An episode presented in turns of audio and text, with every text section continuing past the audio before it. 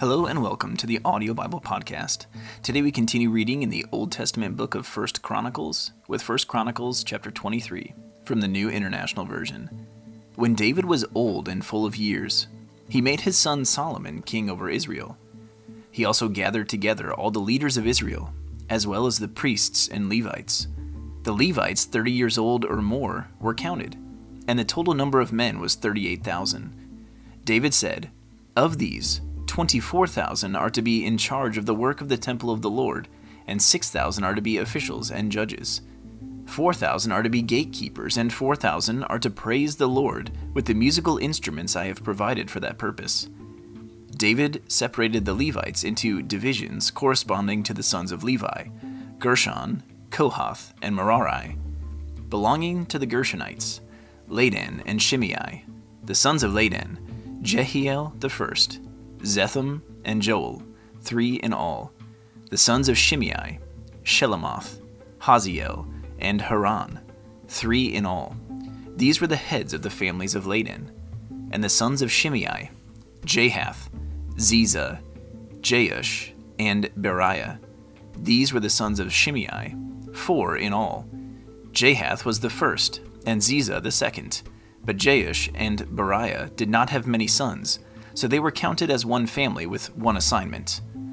The sons of Kohath, Amram, Izhar, Hebron, and Uzziel, four in all.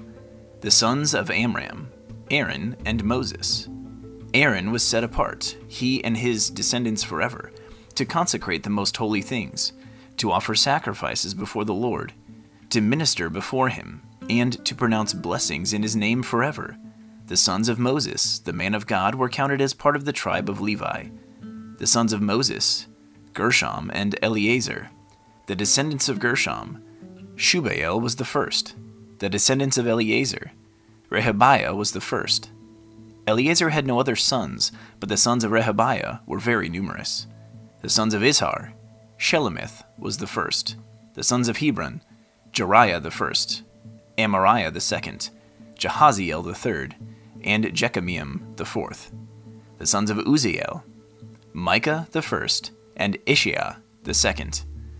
The sons of Merari, Mahli and Mushi. The sons of Mahli, Eleazar and Kish. Eleazar died without having sons. He had only daughters. Their cousins, the sons of Kish, married them. The sons of Mushi, Mahli, Eder, and Jerimoth, three in all. These were the descendants of Levi by their families, the heads of families as they were registered under their names and counted individually, that is, the workers 20 years old or more who served in the temple of the Lord. For David had said, Since the Lord, the God of Israel, has granted rest to his people, and has come to dwell in Jerusalem forever, the Levites no longer need to carry the tabernacle or any of the articles used in its service. According to the last instructions of David, the Levites were counted from those 20 years old or more. The duty of the Levites was to help Aaron's descendants in the service of the temple of the Lord, to be in charge of the courtyards, the side rooms, the purification of all sacred things, and the performance of other duties at the house of God. They were in charge of the bread set out on the table, the special flour for the grain offerings, the thin loaves made without yeast, the baking and the mixing and all measurements of quantity and size. They were also to stand every morning to thank and praise the Lord. They were to do the same in the evening, and whenever burnt offerings were presented to the Lord on the Sabbaths, at the new moon feasts, and at the appointed festivals.